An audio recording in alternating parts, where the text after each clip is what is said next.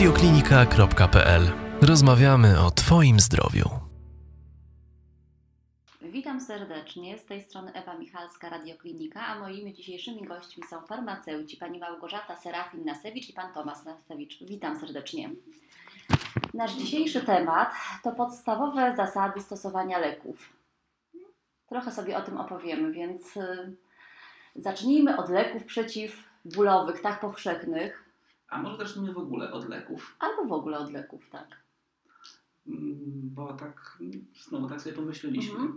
y, że mm, to, y, co kto rozumie pod pojęciem leku, to też ma, jest jakiś taki, mm, y, takie przekonanie, że lekiem, tak naprawdę lekarstwem to jest coś, co się łyka i to dopiero tam gdzieś się rozchodzi, rozchodzi, działa. Coś na przykład jest przyklejone do gardła albo do nosa, to już nie jest lek. A tymczasem to też są substancje, które często działają bardzo silnie i też bardzo ważne są zasady, według których się te substancje stosuje. Także y, zarówno leki, które są w postaciach doustnych, jak i jakichś miejscowych, różnych i na skórę i właśnie do nosa, do gardła mają bardzo ważne zasady, według których należy stosować te substancje. Czyli to są y, tabletki, to są też kremy, to są żele Dokładnie, czopki, czopki. to są aerozole, płyny do płukania na przykład. również. Też. Mm, No i to, że coś na przykład jest nie wiem, podane do nosa, to nie znaczy, że nie może zadziałać ogólnie. To, że na przykład krople do nosa mm, mają działać w nosie, to jak się z tym przesadzi, to może się okazać, że nagle działają w mózgu. Mają działanie ogólne, to jest bardzo istotne, bo akurat krople są często stosowanymi lekami. Mhm. I y, generalna zasada jest taka, że krople na katar powinno się stosować dwa razy dziennie, do trzech razy dziennie maksymalnie, nie dłużej niż przez 7 dni. Trzy, cztery nawet, zależy od y, tak naprawdę producenta i substancji. Tymczasem mm, bardzo często są przydawkowywane. Znaczy, no, są, są leki do nosa na bazie roztworów solanki, które są stosowane częściej, które są stosowane dłużej, natomiast takie typowe leki, które jak się do nosa, to w ciągu paru sekund dosłownie mamy efekt, to jest coś, co z definicji jest do stosowania krótkotrwałego tylko i rzadko, raz, dwa, maksymalnie trzy razy na dobę. I tutaj bardzo istotne jest to, że y, zazwyczaj nie kojarzy się tego z jakimiś silnymi lekami. A tymczasem są to rzeczy, które działają bardzo mocno na układ nerwowy chociażby. Mogą powodować, a nawet powodują bardzo często uzależnienie w momencie, gdy się to stosuje dłużej. Mhm. Bo mm, jak spróbuje się odstawić tego typu lek przy dłuższym stosowaniu, to cały czas nawraca katar. Dlatego, że cały czas y, błona śluzowa się kurczy, cały czas powraca y, uczucie zatkanego nosa, nie można spać, nie można oddychać. Y, Są to substancje, które mają, ich podstawowym działaniem jest działanie na, tak naprawdę na układ nerwowy. I w tym Mhm. momencie, jeżeli y, są stosowane w za dużych dawkach, a często są stosowane w za dużych dawkach, to następuje pobudzenie, jakieś y, roztelepanie rąk, problemy z koncentracją. I takie uzależnienie od kropelek do nosa to jest coś, co się w aptece spotyka bardzo często. A czy to są leki na receptę, czy to są Nie. leki, które można kupić normalnie bez recepty, tak? To są leki, które są dostępne, są rejestrowane już u dzieci od trzeciego miesiąca życia. Aha, to czyli to, mówimy teraz też o, i o kroplach dla dzieci, Tak, tak? o Nie, niekoniecznie. tak. Mhm. Generalnie te same y, substancje są stosowane często u dzieci i u dorosłych. U dzieci zazwyczaj są rejestrowane w mniejszych stężeniach. Między innymi właśnie po to, że gdy w razie wchłonięcia, żeby ta dawka ogólna była proporcjonalnie mniejsza. Mhm. Czyli ludzie po prostu stosują tych yy, za, za dużo, Za chcąc dużo, yy, za często, licząc na to, że będzie działać sta- lepiej. szybciej, tak. Poza tym Mhm. bardzo często y, nie uważają tego za jakiś wielki lek, dlatego że no i dolegliwość, dokładnie, dolegliwość jest błaha tak naprawdę. Więc, Mhm. a poza tym jak sobie można zas- zaszkodzić kropelkami do nosa? No, przecież No to są tak. kropelki do nosa, to nie są tabletki, które się łyka. No, poważny lek to jest tabletka. No tak. I, I te objawy, które się pojawiają, no często też ludzie nie, yy, nie, nie myślą sobie, że to jest właśnie w wyniku tak, przedawkowania takich, yy, takiego środka na Tak. katar, tak, tylko Są chorzy. są chorzy. Y, infekcja przeradza się w przewlekłą infekcję. Albo na przykład w y, alergię, albo w astmę. Aż do tego stopnia. Tak, tymczasem tak naprawdę to jest tylko uzależnienie, tylko, bardzo poważny problem tak naprawdę do leczenia, ale to jest właśnie efekt nieprawidłowego stosowania leków. I jak długo e, trzeba w ten sposób stosować, znaczy nieprawidłowo, żeby wystąpił jakiś taki efekt e, trudny później do wyleczenia w postaci alergii? Nie, że to, Yy, to nie tak, to nie powoduje alergii. Mhm. Natomiast to jest często no, tłumaczone, że to rozwinęła mi się alergia, no bo mam cały czas katar, mam cały czas zatkany nos i w ogóle nie mogę oddychać. I muszę cały czas stosować te kropelki. Ja muszę je stosować, No bo bo jak tylko ich nie tak zastosuję, to po prostu cały czas mam zatkany nos. Muszę je mieć przy sobie i muszę je stosować.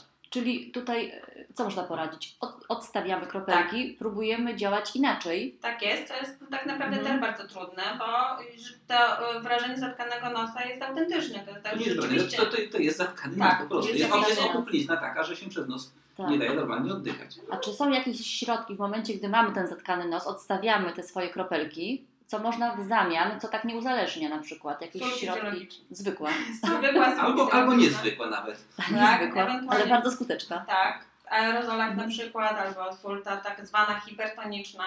Y, Jeżeli sobie człowiek nie jest w stanie samodzielnie poradzić z tym problemem, Mhm. trzeba iść do laryngologa albo do innego lekarza. I w tym momencie stosuje się chociażby zdecydowanie w tej sytuacji bezpieczniejsze sterydy do nosa, które po prostu y, będą działały przeciwzapalnie, też będą powodowały obkurczenie tej śluzówki, a nie będą tak mocno uzależniały.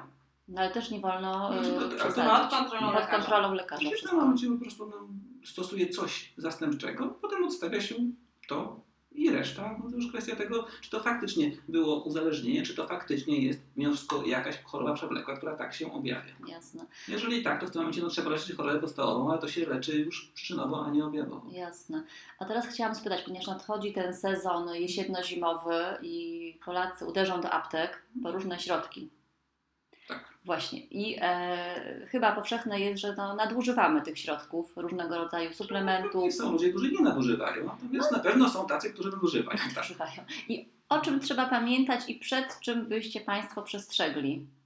Jedną z najważniejszych rzeczy jest to, żeby czytać zawsze opakowania. Bardzo często zdarza się, że łyka się te, tą samą substancję w różnych preparatach. I w tym momencie dochodzi do przedawkowania yy, chociażby paracetamolu głupiego. Już nie mówiąc Mhm. o tym, że y, bardzo często są stosowane różne chociażby składniki na katar. One wszystkie mają działanie na mózg tak naprawdę uzależniają, pobudzają i wywołują naprawdę bardzo dużo różnych działań niepożądanych, łącznie ze zgonem, jeżeli się rzeczywiście przesadzi ze stosowaniem tych substancji. Mhm. Yy, bardzo często stosuje się kilka różnych albo nawet tych samych składników na kaszel, bo są w różnych preparatach. Bo popularne są mieszanki, gdzie jest w jednym Tak. preparacie Mhm. i coś na gorączkę, i coś na katar, i coś na kaszel, i jeszcze coś tam na wszelki wypadek. No tak, ileś tam w jednym. I czy to Tak. jest tak naprawdę takie. Znaczy, no to jest po prostu jak każdy inny lek. To, to są leki, które mają nam poprawić samopoczucie, sprawić, żeby przeziębienie było przyjemniejsze. Yy, I to czasami jest rzecz bardzo potrzebna, natomiast no, to jest coś, co powinno być używane. No, tak jak przeciętne przeziębienie. Trwa, ostre objawy trwają parę dni. I przez tych parę dni takie leki no, mają jakiś taki sens. Jeżeli objawy ostre, w sensie, że takie wysoka gorączka, paskudne samopoczucie, y, ból głowy, ból mięśni, kaktus w gardle, y, trwają dłużej niż 3-4 dni, to i Mhm. tak w tym momencie znaczy, że coś jest y, poważniejszego, że to nie jest przeziębienie, w sensie jakaś tam infekcja wirusowa, która tak czy inaczej sama ustąpi, tylko rozwija się coś innego. Bakteryjne Na- zakażenie. Na przykład, tak? albo po prostu Mhm. w ogóle jakaś inna choroba. I tutaj jest kwestia, niech się lekarz martwi, co z tym robić. No właśnie, a jeżeli przyjdzie do Państwa taki e, pacjent tak, z jakimś zakażeniem wirusowym, katarem, e, nie był u lekarza, co byście zaproponowali, tak? Bo generalnie ludzie biorą bardzo dużo różnych środków, tak? I wierzą, że im pomoże. I wierzą, że im tak pomoże. Czasami się potem czują lepiej. Podstawowa informacja, którą y, ja zazwyczaj przekazuję pacjentom jest taka, że te leki nie leczą. Bo bardzo często jest tak, że pacjent przychodzi i mówi poproszę coś na przeziębienie, bo ja jutro muszę być zdrowy, bo jadę na wystawę. I w tym Albo momencie... jeszcze, jeszcze gorzej, poproszę coś, żebym się nie rozchorował. Tak, i y, dokładnie tak. I w tym momencie próbują sobie stosować jakieś leki typu aspiryna na przykład. Natomiast to jest y, zupełny błąd, dlatego że to są y, leki, które, których zadaniem jest tylko i wyłącznie znoszenie objawów. One nie leczą. Aż to ma coś, co ma sprawić, żebyśmy nie czuli tego, że jesteśmy przy nim. Dokładnie, natomiast to ani nie skraca y, choroby, ani nie powoduje, że ona, jeżeli będzie miała taką możliwość, nie przerodzi się w infekcję bakteryjną, to po prostu powoduje, że się lepiej czujemy. Czyli nie mamy kataru, znaczy nie cieknie nam z nosa, bo y, wirusy i tak w tym nosie siedzą. No tak. Nie mamy, nie Mhm. kaszlemy, bo albo mamy zablokowany odruch kaszlu, albo wydzielina jest rozrzedzona i jest łatwiej usuwana. Nie mamy gorączki, no bo wzięliśmy lek na gorączkę. Nie bolą nas kości, ani wszystko dookoła nas nie boli, głowa i tak dalej. Dlatego, że po prostu wzięliśmy substancję, która zablokowała takie reakcje w organizmie. Natomiast to nie jest coś, co powoduje, że wyleczyliśmy się. Dobrze Czyli ten się wirus znaczy nas jeszcze tak. nadal no jest, tak, tak? Tak, tak. Znosi to tylko i wyłącznie objawy. Albo aż. Albo aż, tak. Zależy o co człowiekowi chodzi. Natomiast na pewno nie powoduje zaniku y, infekcji. To nie, nie jest tak, że tej infekcji już nie ma. Po prostu wirusy są, nasz organizm albo je sobie zwalczy, albo nie najczęściej zwalczy. Zazwyczaj zwalcza. Jeżeli nie zwalczy w ciągu tygodnia, to przeradza się i tak infekcję bakteryjną, trzeba do lekarza i wtedy już trzeba wziąć antybiotyk. A czy takie leki stosowane y, podczas infekcji wirusowej mogą zaszkodzić, obciążyć, nie wiem, ktoś ma słabszy żołądek, wątrobę? Oczywiście, że mogą. Tutaj jak zwykle, y, tak jak przy wszystkich lekach, najważniejsze jest przestrzeganie podstawowych y, zaleceń, które są umieszczone na ulotce, przestrzeganie przeciwwskazań i ewentualnych wskazań i dopytywanie farmaceuty o to, czy mogę ten lek zastosować i w jakich warunkach. Nigdy nie wolno y, zwiększać dawek tych leków, dlatego że grozi to właśnie przedawkowaniem, czyli y, różnego typu problemami. Jeżeli będziemy stosowali leki, które są bardzo popularne i są z ibuprofenem, no to grozi nam y, ból żołądka, choroba wrzodowa, krwawienia z przewodu pokarmowego. Jeżeli będziemy stosowali leki bardzo popularne, właśnie te, które są na katar i zawierają pseudoefedrynę, to grozi nam podniesienie ciśnienia, w krańcowych przypadkach krwotok, Gołdaru. Dokładnie krwotek śródmózgowy. Yy, już nie mówiąc o takich prozaicznych rzeczach jak niemożność zaśnięcia, bo to działa pobudzająco bardzo mocno. Jasne. I problemy z żołądkiem, bo pobudza wydzielanie soku żołądkowego. Tak jest. To pomyślałam sobie, no w przypadku, gdy są ludzie zupełnie tak zdrowi i mają różnych dolegliwości nadciśnienia, cukrzycy, Mhm. okej, tak, y, to są też objawy, które są groźne, natomiast no, są ludzie, którzy mają nadciśnienie, właśnie zażywają leki, cukrzycę i łączenie tych Tak. leków To w tym momencie Może wywołać- jest wręcz niewskazane. Natomiast no, Niebezpieczne wręcz. Czyli w przypadku takich osób, które cierpią na inne schorzenia, e, jakieś przewlekłe i jest ta No. infekcja wirusowa, to y, no, wywnioskowałam z tego, że chyba lepiej przeczekać, tak, już mieć te objawy, leczyć się w sposób naturalny, no to znowu, jeżeli ktoś ma gor- gorączkę rzędu 36, 8, 38, 37, 8 stopni i na przykład czuje się z tym fatalnie, mhm. no to przeciwgorączkowo w tym momencie coś... Można zadziałać. Można. No, można podać coś, co powoduje obniżenie gorączki i poprawę samopoczucia. Jeżeli ktoś po prostu nie jest w stanie znieść objawów, no to w tym momencie no, można, tylko to też jest kwestia wyboru. Łatwiej jest y, uniknąć jakichś działań niepożądanych, jeżeli będzie stosowało nie mieszankę, tylko po prostu konkretne środki na konkretny objaw. Mamy, mamy katar, coś na katar, mamy gorączkę, coś na gorączkę. Nie mamy kaszlu, no to nie bierzemy czegoś na kaszel. E, A co Państwo sądzą o suplementach diety, tak, które też sobie lubimy dokładać e, w trakcie infekcji? Oprócz leków. Zależy jakie suplementy tak naprawdę, bo y, są takie, które są bardzo bezpieczne i mogą być stosowane w dużych ilościach i tak naprawdę bez żadnego zagrożenia dla zdrowia. Y, do takich należy choćby witamina C, ewentualnie witamina C z rutyną, no bo mm, tutaj naprawdę trzeba mocno przydawkowywać, żeby to zaszkodziło. Może zaszkodzić oczywiście, Może. może. Witamina C w dawkach, są badania, które wskazują na to, że witamina C w dawkach powyżej 1000, a niektóre powyżej 2000 na dobę, gram, y, miligram. Będą powodowa- mogą powodować powstawanie kamicy nerwowej, dlatego że po prostu w tym momencie on metabolizuje się do No szczawianów dobrze. i te szczawiany się po prostu od- odkładają w pęcherzu moczowych i w nerkach, więc No, po drugie, witamina C to jest kwas organiczny i też w związku z podaniem większej dawki czegoś kwaśnego, to mogą się ujawniać różne dolegliwości. nie mówiąc chociażby o zwykłym podrażnieniu żołądka. Także Mhm. też jak najbardziej. Generalnie jest to względnie bezpieczne. Czyli to jest tak, bo w ogóle krótkotrwałe stosowanie chyba czegokolwiek. No, zależy. Yy, ale no, u zdrowej mniej więcej osoby zazwyczaj jest bezpieczne. Problemy w większości tak naprawdę problemy lekowe są związane nie tyle z używaniem, co z nadużywaniem. Używaniem zależy jeszcze czego oczywiście, bo są przeciwwskazania, które bezwzględnie nie pozwalają stosować tych y, substancji. O suplementach diety wspomnieliśmy o witaminie C, e, ale są też takie różne suplementy ziołowe, niekupowane często w aptece, dostępne w sklepach zielarskich. W internecie, W internecie. na bazarze. Dokładnie. I jak właśnie mamy tutaj postępować, żeby sobie nie zaszkodzić? Hmm. No i to jest dość skomplikowane pytanie, bo pojęcie suplementu no niestety jest y, Bardzo koszmarnie szerokie. szerokie. Mhm. No wiadomo, czytać, yy, sprawdzać co tam faktycznie jest, przy czym no to też... No, suplementy są poza kontrolą taką, tak jak leki no, podlegają su- suplement, suplement, suplement to jest coś, co z naszego punktu widzenia powinno być środkiem spożywczym. Tak samo jak każdy inny, nie wiem, ser, bułka, herbata. Tak, bo on formalnie należą do żywności. Jest to po prostu coś, co, i co jest kontrolowane. Tylko w bardziej skoncentrowanej jakiejś takiej Tak formie, jest. tak? Jest to, ale powinien być kontrolowane tak samo jak żywność. Czyli w praktyce, czy y, nie ma tam jakiejś salmonelli albo innego paskudztwa, czy nie ma tam jakichś trucizn metali ciężkich i, i tyle. A ta kontrola jest, tak, w tym zakresie? Teoretycznie Jest. jest. jest tak, jest obowiązek takiej kontroli. Jak Mhm. każdego innego środka spożywczego. Jak, jak jest, prawda, cukierenka, która robi ciastka, no to y, w tym momencie sanepid może tam wejść i sprawdzić w każdej chwili, czy te ciastka czasem nie są zatrute.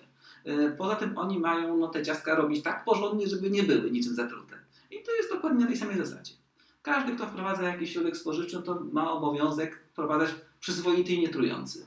Jasne, ale na, na początku, jeżeli ten środek się już wprowadza tak, na rynek, on podlega takiej samej kontroli jak lek. Nie, Jak to nie. się, Nie, to jest- w czym to są jest- różnice? Nie. Suplement diety to z definicji jest środek spożywczy. Spożywczy. Po Mhm. prostu. No. Więc tak samo jak pani, nie wiem, by chciała, no co, co pani chciała w ramach środków spożywczych zrobić? Fabryka cukierków? Na przykład. Na przykład. No więc, czy No komplet po prostu tych wszystkich Pozwoleń. badań, tak, dokładnie, formalnych tak naprawdę rzeczy i, i tyle, bo już mm, przepisy się sprawdza pod kątem mm, jakichś tam norm spożywczych, innych takich rzeczy, natomiast niekoniecznie sprawdza się każdą partię, czy ona jest prawidłowo zrobiona, czy tam na pewno jak pani idzie nie do restauracji, to, to na, na, pra, prawie na pewno nie jest tak, że z każdego garka ktoś odlewa chochelkę do badań. A jak jest z lekami? Y, Leki, każda partia podlega bardzo ścisłym kontrolom. Y, Każda partia jest, znaczy w ogóle każda dawka, wszystko musi, jest zarejestrowane. To jest, y, podlega rejestracji, są robione pełne badania biodostępności, są robione badania toksyczności i to I, dotyczy... każdy, I z każdej partii są odkładane próbki do ewentualnego powtórzenia badań. Czyli jest to naprawdę pod... e, Znaczy, coś, co jest zarejestrowane jako lek, to jest obwarowane dużo większymi zaostrzeniami i wymaga mhm. w tym momencie no, tego, żeby można było w razie czego w każdej chwili powtórzyć badanie jakiejś próbki historycznej. Mhm. A wracając jeszcze do tych sezonowych przeziębień, co nas niedługo już e, być może czeka, e, chciałabym spytać się o dzieci i jak rodzice, jak byście Państwo ze swojego punktu widzenia zalecili ro- rodzicom,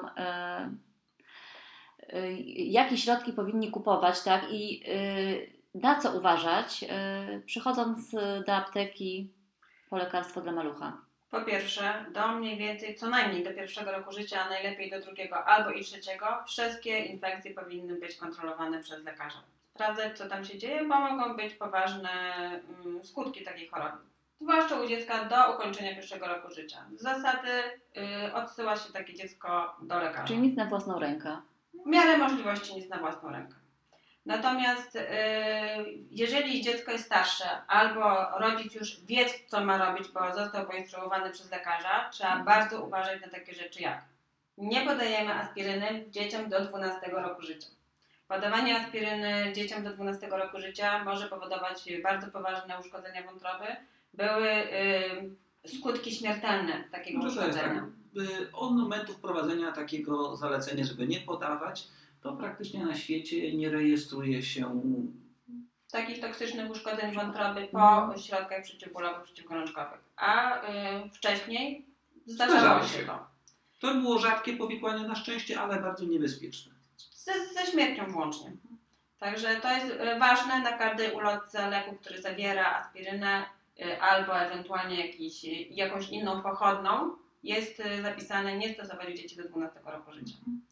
Druga bardzo ważna rzecz y, i bardzo częsty błąd polega na tym, że stosuje się kilka różnych syropów, zazwyczaj u dzieci No, syropów bo z tą, samą, z tą samą substancją pod różnymi nazwami. Jest to bardzo niebezpieczne, bardzo częste i bardzo y, niekontrolowane. No tak, bo rodzic może kupić jeden syropek, za dwa dni następny Dokładnie podawać je tak. łącznie. Tak, czasem jest tak, że kupi dzisiaj coś w aptece, nie przeszło, idzie do lekarza, lekarz wypisuje receptę i potem okazuje się, że to, są, to jest ta sama substancja, tylko pod inną nazwą. Bardzo ważna rzecz. Kolejna rzecz, która jest bardzo ważna i bardzo często nieprzestrzegana, to jest kwestia stosowania syropów po otwarciu. Najczęściej y, rodzice uznają, nie tylko rodzice, że y, syrop, który jest otwarty, to może być przechowywany do końca daty ważności. Tymczasem bardzo często tak nie jest. Bo to tak samo, y, wiadomo, lek sam z siebie ma często nietypowy kolor, nietypową konsystencję, Paskudnie nieładny, dokładnie, nieładny zapach. Nie można organoleptycznie poznać, że on jest zepsuty, że on albo nie Mhm. działa, albo jest zainfekowany grzybami, pleśniami czy innymi takimi rzeczami, no bo po prostu tego nie widać na oko. on już sam na dzień dobry smakuje jakby był zepsuty. Dokładnie. Czyli nie, nie przetrzymujemy. Nie, Nie. lek, generalnie leki płynne są konserwowane, także one po otwarciu jakiś tam czas na pewno mogą sobie bezpiecznie stać. Natomiast y, najczęściej jest to znacznie krócej niż data ważności zamkniętego fabrycznie opakowania. I w tej chwili to się to coraz częściej pojawia na opakowaniach wyraźnie zapisane, ale trzeba szukać takiej informacji. Jeżeli takiej informacji nie ma, to najbezpieczniej jest nie trzymać dłużej niż kilka tygodni otwartego. leku. Zresztą jest napisane właśnie, tak jak Pan powiedział, Tak. tak, zużyć w przeciągu po Tak, otwarciu, tak, tak, czyli na to trzeba zwracać Tak, uwagę. natomiast zwracać na to uwagę, no bo to jest też, to, to z tym się spotykamy, że e, no, a to ja mam syrop, a kiedy pani otworzyła? A pół roku temu. Także to tak, to jest, to jest częsty problem. To mówimy teraz o syropach na kaszel, tak? A O wszystkim, O tak? tak? Czyli o, też, lekach w formie płynnej. czyli też takie na przeciwgorączkowe, tak, Tak, typowe, które tak. nie będę wymieniać z nazw, ale które dzieci się stosuje, tak?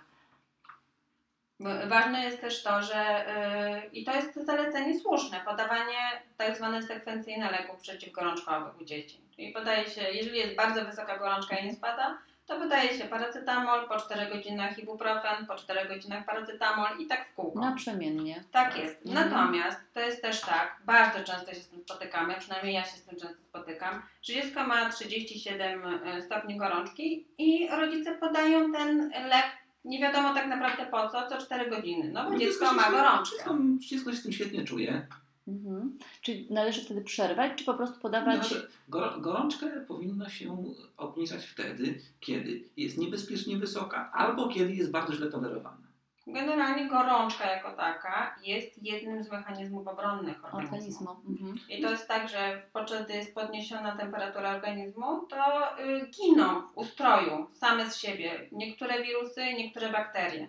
Więc w momencie, kiedy obniżamy tą gorączkę na siłę, no to po pierwsze pozbawiamy mm, organizm możliwości obronnych, a po drugie narażamy na działania niepożądane leków. Bo tutaj również trzeba się z tym liczyć, że te leki mają swoje działania korzystne, ale również niekorzystne. Na przykład ibuprofen mocno drażni żołądek. Już nie mówiąc o tym, że chociażby powoduje krwawienia. No bo jednym z ich, je- jego mechanizmów działania jest po prostu y, zmniejszenie krzepliwości krwi. Więc w tym momencie, jeżeli przy, zwłaszcza przedłużamy, bo dziecko nam gorączkuje, stosowanie ibuprofenu, no to po prostu narażamy również na to, że będzie miało krwotoki. Zdarza się, przychodzą takie mamy do apteki, kupują najpierw ibuprofen, a potem przychodzą, że dziecku y, cały czas krew z nosa leci i ona nie wie dlaczego. I w tym momencie po prostu szukają czegoś, co będzie hamowało ten, to krwawienie, a ponieważ dziecko się źle czuje, to dalej podają ibuprofen. Tutaj mi się nasunęła od razu taka e, myśl, że są dzieci, e, na przykład z wadami serca, które biorą na stałe leki, leki przeciwzakrzepowe i wtedy Tak, to leki należy to, to jest zupełnie inna e, Grupa. grupa i Mhm. tutaj tak naprawdę, jeżeli w ogóle, jeżeli dzieci są leczone z jakiejś choroby przewlekłej, Mhm. to podawanie innych leków to powinno być praktycznie zawsze konsultowane Zawsze. z lekarzem prowadzącym Mhm. i on powinien po pierwsze dopytać się, co można podać w razie wystąpienia, a jeżeli nie mamy takiej możliwości, to w aptece mówić, że dziecko Zresztą leki. stosuje leki takie i takie, jest leczone przewlekle i Mhm. trzeba to Farmaceuta też to radzi. Tak. Mhm. I tutaj dochodzimy do bardzo ważnej rzeczy, mianowicie do tego, jakie są podstawowe zasady stosowania y, leków. Zwłaszcza w momencie, kiedy są, jest to przewlekłe stosowanie leków. I tutaj y, jedną z najistotniejszych rzeczy jest to, że leki powinny być podawane zawsze w tych samych, mniej więcej oczywiście, warunkach. Czyli na przykład, jeżeli dziecko od zawsze popija y, y, lek z sokiem grejpfrutowym, no to niech już sobie popija tym sokiem grejpfrutowym, bo to oznacza, że w organizmie ustaliła się równowaga. W momencie, kiedy zmieniamy to i na przykład zaczynamy dziecku podawać wodę, no bo tak się dowiedzieliśmy, że Że sok grejpfrutowy ma interakcję z lekami i może wpływać na działanie bardzo wielu leków. Prawda, Tak, może. tak się mówi, tak. Bo to jest prawda, to jest Mhm. święta prawda. Natomiast w momencie, kiedy w tym teraz odstawimy ten sok grejpfrutowy, a zaczniemy podawać wodę, no to pozbawiamy organizm tej interakcji, na której się dziecko już ustawiło, czy też człowiek dorosły, nieważne. I dochodzi nam do albo gwałtownego spadku stężenia leku, albo gwałtownego y, stę- wzrostu stężenia leku. Więc jeżeli mamy lek do stosowania regularnego, to w miarę możliwości po prostu w tych samych warunkach, Warunkach. żeby to było powtarzalne. Czyli na przykład, jeżeli nacho, to nacho, a nie raz y, przed śniadaniem, raz po śniadaniu, raz w trakcie śniadania. No właśnie chciałam się o to spytać, tak? E, Czy generalnie leki, e, są takie grupy leków, które musimy podać na czczo? Tak. Tak. Jakie są takie, są których nie musimy. leków? Są takie, których można, e, ale nie jest to bardzo ważne. Mhm. Natomiast powiedzmy tak, jeżeli chcemy już uogólniać, to Mhm. w ogóle. Chyba najlepiej byłoby w tym momencie, jeżeli mamy jakiś lek, nie wiemy, y, nie mamy informacji, jak go zażywać, to zażywać go przed jakąś godzinę przed posiłkiem, dwie godziny po posiłku. Wtedy wy, możemy wykluczyć interakcję z jedzeniem. I teraz właśnie to jest też istotna Kolejny informacja, że naczczo to zazwyczaj, ale nie zawsze. Naczczo to oznacza właśnie godzinę przed posiłkiem lub dwie godziny po. Są takie leki, które Mhm. muszą być stosowane y, na przykład dwie godziny albo trzy godziny przed posiłkiem. I nie można chociażby, są niektóre takie leki na osteoporozy, przy których trzeba być co najmniej godzinę przed posiłkiem, trzeba być Mhm. spionizowanym, nie można się kłaść i trzeba wypić przynajmniej szklankę wody. Bo po, pierwsze, y, reaguje z każdą żywnością, przestaje działać po prostu bezpochłaniany przez tą żywność, jest bardzo Mhm. agresywny dla. Więc W jak się się położy człowiek, no to po prostu zalega dziura. przełyku. A jeżeli się wypije mniej niż szklankę wody, no to zostają drobinki w przełyku, no i działa to żrąco. W związku z czym mm, są takie za- zalecenia dla niektórych leków dość y, no, Specyficzne. Natomiast Mhm. generalna zasada jest taka, żeby popijać tylko i wyłącznie wodą, Nie Nie gorącą, wodą, nie nie sokiem, nie mlekiem, nie herbatą. dokładnie, tylko właśnie wodą. Z zasady bierze się leki y, nacho. Jeżeli y, jest Mhm. inaczej, to jest to zazwyczaj wyraźnie zaznaczone w ulotce. Trzeba też się dopytać y, farmaceuty albo lekarza, w jaki sposób stosować lek, jeżeli się nie ma pewności. Bierze się w dawkach zaleconych. Dokładnie, nie modyfikuje się samodzielnie dawek, to jest bardzo istotne, bo jest to też bardzo poważny problem. Albo wydaje mi się, że się lepiej czuje, to sobie zmniejszę albo zwiększę. Dokładnie. Nie bierzemy leków sąsiadki, bo jej pomogło. Bierzemy leki, y, te, które zostały nam zlecone przez lekarza. Chyba, że mówimy o lekach dostępnych bez recepty. I nie konsultujemy się z nikim, bierzemy na swoją własną. No tak, przypomniała mi się ta reklama taka telewizyjna, już nie powiem czego.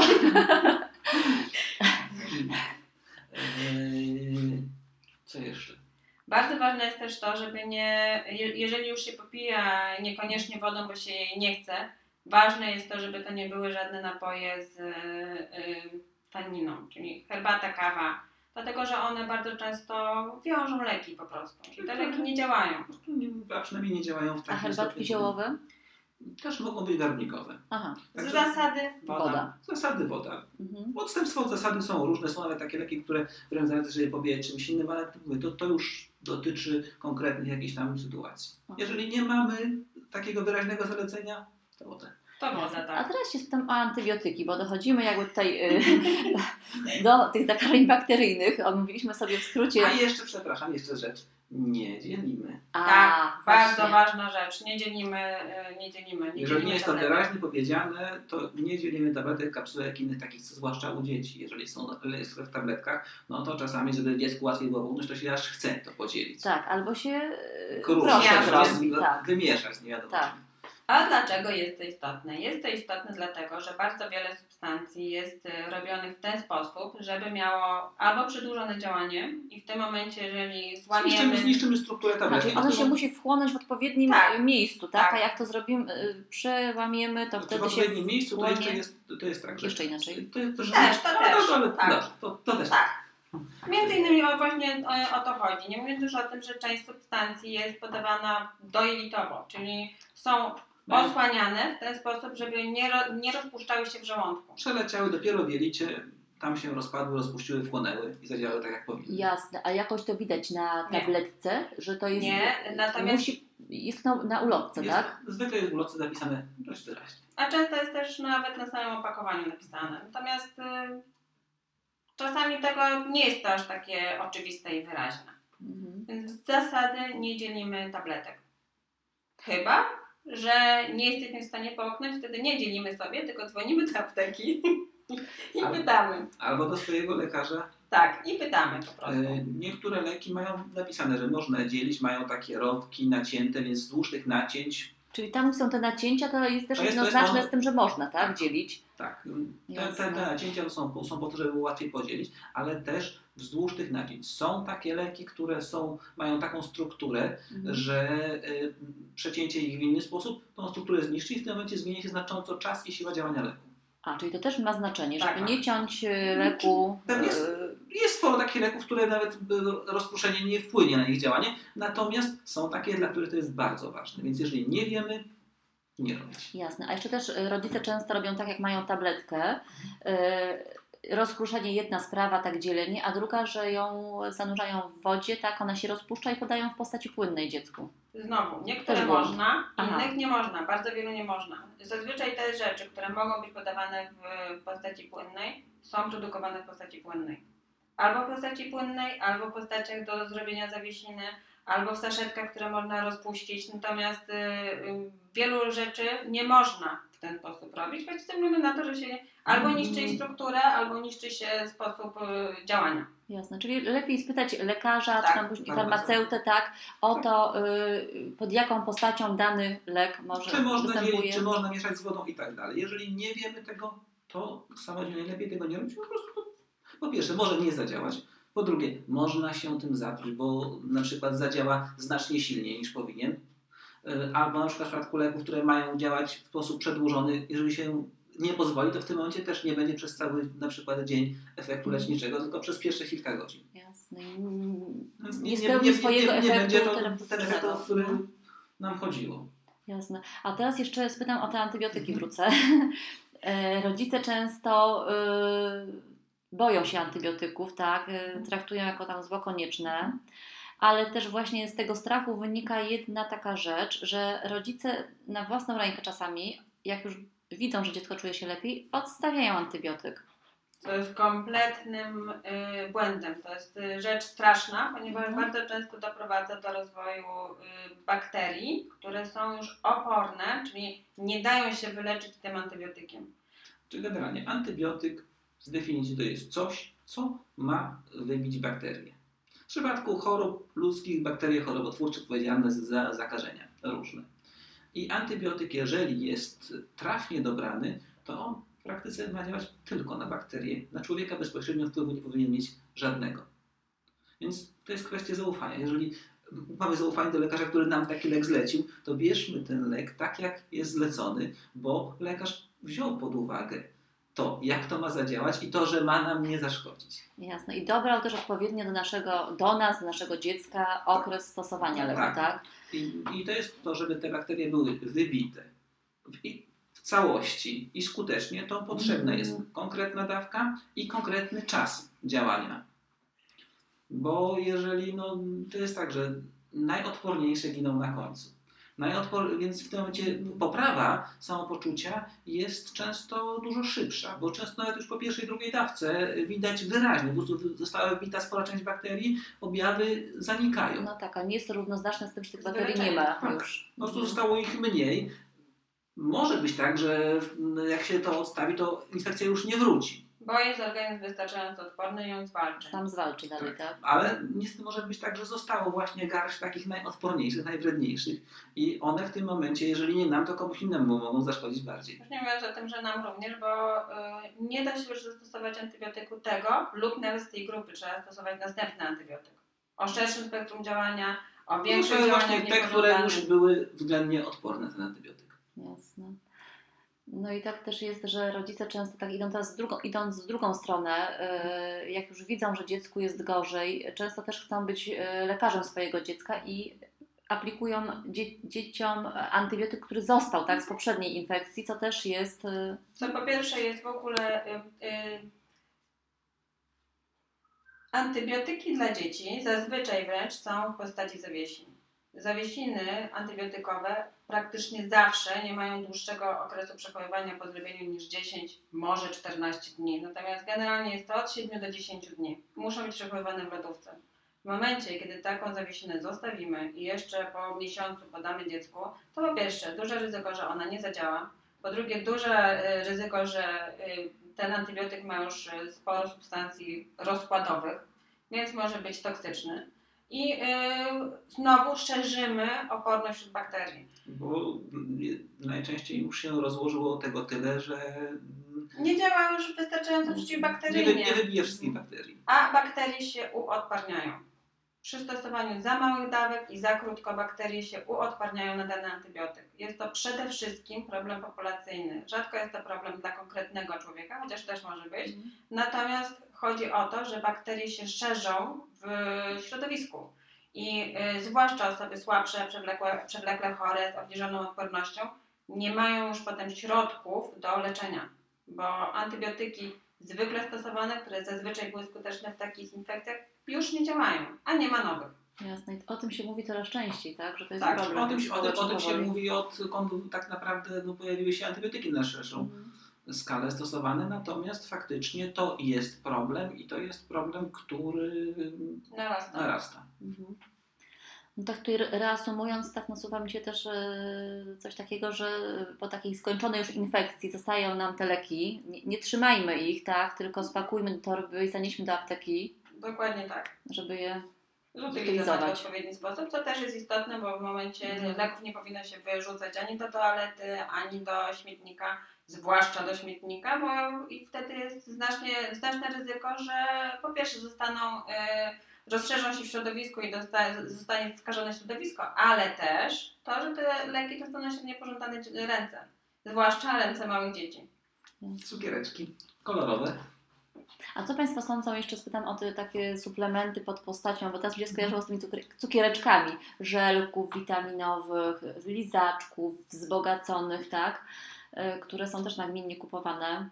Właśnie bardzo niebezpieczna sprawa, dlatego że y, bardzo mocno się y, dupliku, duplikuje, Duplikuje, tak? tak, duplikuje stosowanie różnych witamin, chociażby innych substancji, które w, zastosowane w odpowiednich dawkach są bezpieczne, skuteczne, poprawiają stan zdrowia i tak dalej. A przynajmniej nie szkodzą. Tak, a w momencie, kiedy się je przedawkuje, mogą powodować poważne skutki dla zdrowia. Negatywne. Witaminki to jest coś, co można przedawkować. Czyli bardziej tą naturalnym sposobem, czyli dietą odpowiednią. Czy w ogóle suplementy witaminowe to jest coś, co y, ma sens u osób niedożywionych. Z różnych powodów. Jasne. Osoba przeciętnie normalnie się odżywiająca w zasadzie nie powinna zauważyć żadnej różnicy zastosowania zastosowania suplementu. No tym bardziej dziecko, tak? Które no, nieprzewlekle chore, jakoś zdrowe, tak? Nie, raczej nie, nie zaleca się, tak? Stosowania Po prostu tego nie, typu. nie, nie, ma, nie ma uzasadnienia podawanie dawek większych niż takie, które są na bieżąco używane przez organizm. Mhm. No zwłaszcza, że chyba w taki, tego typu e, preparatach też składnikiem, e, dobrze mówię, jest cukier? Tak, Znaczy, bardzo często. Dosłada się, tak. żeby to było atrakcyjne. No właśnie. Cukier jest bardzo atrakcyjny. No właśnie. Dla każdego, nie tylko dla dla młodych. dzieci. Dla każdego. No właśnie, trzeba też pamiętać, trochę czytać te składy jednak, tak? Tak Tych jest. różnych rzeczy i, i pamiętać o tym, że tam są też takie składniki, które mogą nam e, szkodzić. Tak jest. Czy to jest tak, jeżeli uznajemy, że coś działa, czyli zażyte. No w sumie no, w ilości naprawdę niewielkie, zwłaszcza w stosunku do wielkości człowieka, Tak. daje jakiś wymierzony, dający się określić efekt w organizmie, czyli tak naprawdę bierzemy sobie odrobinkę czegoś, nam się rozpływa, rozprowadza po no, takich no, ład- ładnych paru wiadrach płynów yy, i daje wyraźny efekt, to znaczy, że działa bardzo silnie i bardzo skutecznie. Czyli jeżeli działa, że daje jakiś efekt, to znaczy, że może również szkodzić. Jasne. Bardzo serdecznie dziękuję za rozmowę i zapraszam Państwa na kontynuację wkrótce. Więcej audycji na stronie radioklinika.pl